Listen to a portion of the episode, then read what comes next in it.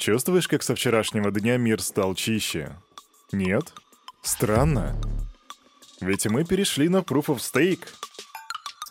Салют, Криптусы! Привет, Крипто братва! Кирюха здесь, и команда Криптус желает вам потрясающего настроения. Слушайте вы Daily Digest, утренняя новостная рубрика by Cryptus Media, где мы вам расскажем о том, какие новости прошли за вчера, за сегодняшнюю ночь, за сегодняшнее утро, а также распакуем рынок. Говорить сегодня мы будем, конечно же, преимущественно про эфириум, про его переход на Proof of Stake, про то, какие последствия, ну и так далее, и так далее. Ну и, разумеется, мы обсудим еще парочку важных новостей, которые было сложно заметить на фоне перехода эфириума на Proof of Stake, но сперва распаковка.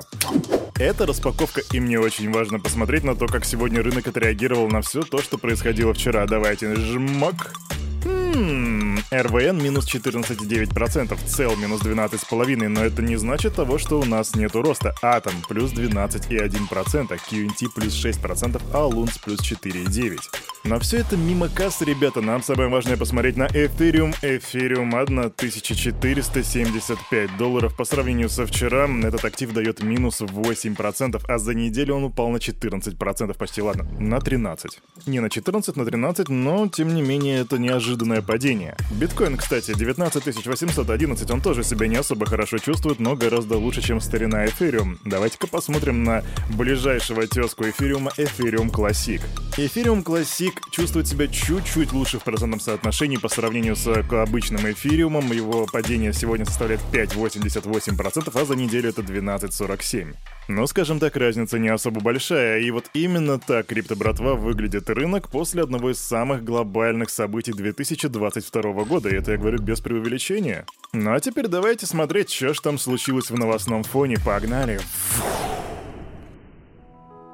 Итак, крипто-братья и крипто-сестры, Пыль вчерашнего дня постепенно оседает, и мы сегодня уже можем видеть какую-то, может быть, не целую картину, но, по крайней мере, ее очертания. Мы можем видеть, что же произошло после перехода эфириума с Proof of Work на Proof of Stake. Кирюха для вас собрал максимально возможную информацию, и сейчас вам все расскажет, а ты приготовь себе чаек и приготовься слушать. Начинаем. Итак, начнем с базы. В сети Ethereum, как вы уже знаете, состоялось обновление The Merge, оно же слияние, которое предполагает переход альткоина полностью с протокола Proof of Work на Proof of Stake, и это означает, что теперь безопасность блокчейна будут обеспечивать уже не майнеры, а валидаторы. Это пользователи, которые внесли и заблокировали свою долю монет, ну иными словами, стейкинг.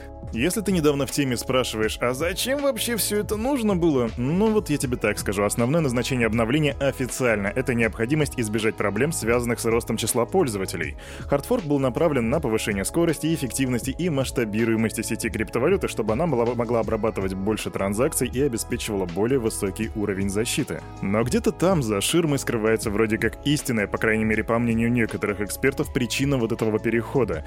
И она заключается в экологичности, потому что экологи же очень давно трош... крошат батон, так сказать, на Proof of Work, говорят, он не экологичный. И теперь комьюнити эфира сказала, ну хорошо, вот пожалуйста теперь Proof of Stake, абсолютно экологичная штука. В общем, слияние свершилось, и сейчас очень многие задаются вопросом, а что же будет дальше, поэтому я собрал для вас некоторое количество мнений экспертов, и начнем мы со старшего аналитика Best Change Никиты Зубарева. По его словам, валидаторы будут массово замораживать активы, а нужды в оперативной продаже заработанных токенов не будет. Со временем предложение на рынке будет плавно уменьшаться, что предположительно отразится на цене токена. Еще одним позитивным фактором он назвал высокую цитируемость эфириума в медиа на ближайшие несколько недель. Эксперт считает, что обсуждение проекта привлекут большое внимание, что косвенно повлияет на спрос. Долгосрочные перспективы Ethereum очень позитивные. Верим в новые ценовые максимумы и серьезные попытки побороться за первую по капитализации позицию в рейтинге криптовалют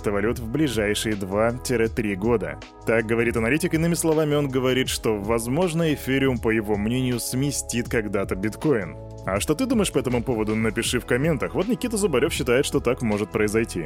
Сооснователь Encry Foundation Роман Некрасов считает, что в ближайший месяц курс эфириума может испытывать серьезные колебания. Некрасов также рекомендовал держателям в ближайшие три месяца халдить криптовалюту. В перспективе 3-6 месяцев я ожидаю роста эфириум. При благоприятном стечении обстоятельств цена эфириум может достигнуть 5000 долларов. И вот здесь как бы важные слова «благоприятное стечение» и «может», то бишь здесь нет никаких гарантий, сами все понимаете, ребята, хотя чувак вроде как явно рекомендует. Также он посоветовал обратить внимание на монету Ethereum Classic, за которой стоит серьезная команда разработчиков. Майнеры начали перенаправлять видеокарты на добычу Ethereum Classic с середины июля, когда стали известны сроки активации Demerge. В преддверии обновления курс Ethereum Classic существенно вырос и, полагаю, вырастет еще. Роман Некрасов, скажу я вам, очень по-бычьи настроен, и это на медвежьем-то тренде. Посмотрим, что будет, дорогие мои друзья. Идем дальше. Мы не заканчиваем с эфириумом, но переходим к теме криптобирж. Приостановившие операции в эфириуме и токенах стандарта ERC-20 криптобиржи начали восстанавливать работу сервисов с этими криптовалютами, потому что изначально не прекращали эти операции в качестве меры предосторожности, чтобы обеспечить защиту средств клиентов, а так как они являются кастодианами, то, соответственно, и своих средств. Биржа Binance объявила в Twitter о возобновлении возможности снятия и размещения эфириум. Платформа Kraken также сообщила о восстановлении сервисов. Выводить и размещать эфириум теперь можно вновь на биржах Polynex, CoinEx и KuCoin. Криптомир постепенно отходит от слияния и начинает привыкать к новой реальности. Но в новой реальности не все так гладко и уже есть какие-то шероховатости и вопросы. Во-первых, вызывают вопросы мемпул нового эфириума. Дело в том, что сейчас в этом мемпуле, только на вчерашний день там было 30, извиняюсь, 300 тысяч транзакций. А сегодня утром я решил сверить информацию и вижу, что там застало, застряло 389 441 транзакция. Если ты не в курсе, что это значит, это значит, что именно такое количество ж... транзакций ждет своих обработок в сети Ethereum. Это при том, что они заявляли, что он будет работать гораздо быстрее. Некоторые говорят, что это делают недоброжелатели Эфириума, что они специально сыпят мент мелкими транзакциями для того, чтобы как бы надавить на сеть, однако такого раньше не было. Также к нам поступили пока что непроверенные данные, что Cream Finance уже успели взломать. И если это действительно так, то это будет самым первым хакнутым протоколом в новой сети Ethereum. Помимо этого, вопрос вызывает будущая цена эфириума. Да, мы видели, что эксперты очень побычьи настроены. Некоторые говорят, что он там даст и 2, и 3 икса в ближайшее время, а через несколько лет он может сместить биткоин. Однако трейдер Plan B, это не последний трейдер в мире, между прочим, считает, что в принципе возможно, что эфириум будет стоить копейки. Он приводит в пример переход биткоина на Proof of Stake. Да, там был такой форк, он произошел в 2020 году, и появился биткоин POS. Так вот, его цена в all-time high достигала 180 долларов, даже чуть повыше. На сегодня он торгуется за 6 центов. Вот такая возможная альтернативная реальность от трейдера Plan B, поэтому если ты думаешь заходить в новый эфириум на всю котлету, подумай еще раз. Идем дальше. Что-то мы с вами говорим только про Proof of Stake, да про Proof of Stake, а у нас же есть еще и Proof of Work, а точнее EFW, который отделился от эфириума. Так вот, какое же у него будущее будет? Многие люди считают, что будущее проекта достаточно туманно, учитывая то, что в ближайшее время должны люди, которые держали эфириум, получить airdrop, скорее всего, они будут рады слить эту монетку для того, чтобы просто, ну, обратить ее в кэш. И если верить CoinMarketCap, то люди уже это делают, потому что вчера монетка стоила 38 долларов, а сегодня она стоит уже 13 долларов, а это значит, что она потеряла 70% своего ценника всего лишь за сутки. Да, немногие верят в будущее этого токена, за исключением, наверное, майнингового пула Nanopool, который объявил, что запустит майнинг Proof of Work токена, как только разработчики сети запустят клиент. Но мне кажется, споры о том, что лучше Ethereum Proof of Work или Ethereum Proof of Stake, или почему они оба хуже, чем Ethereum Classic, будут продолжаться еще очень долго. Давай поспорим в комментах, напиши мне, что ты думаешь по этому поводу, а Кирюха почитает. Ну а на этом, с вашего позволения, мы с темой Эфириума на сегодня закончим и уже уделим внимание другим новостям. Погнали! И нас переносят в Сеул, потому что там прокуратура Южного округа Сеула потребовала аннулировать паспорт основателя Terraform Labs Док Вона и еще пяти человек, которые находятся под следствием. По законам Южной Кореи на аннулирование паспорта обычно требуется несколько недель, однако прокуратура будет настаивать на том, чтобы представители Квона вернули паспорт до того, как МИД окончательно признает документ недействительным, то бишь еще как бы де-факто. И вообще забавно получается. Мы забираем твой паспорт. Э, пришли его по почте, пожалуйста.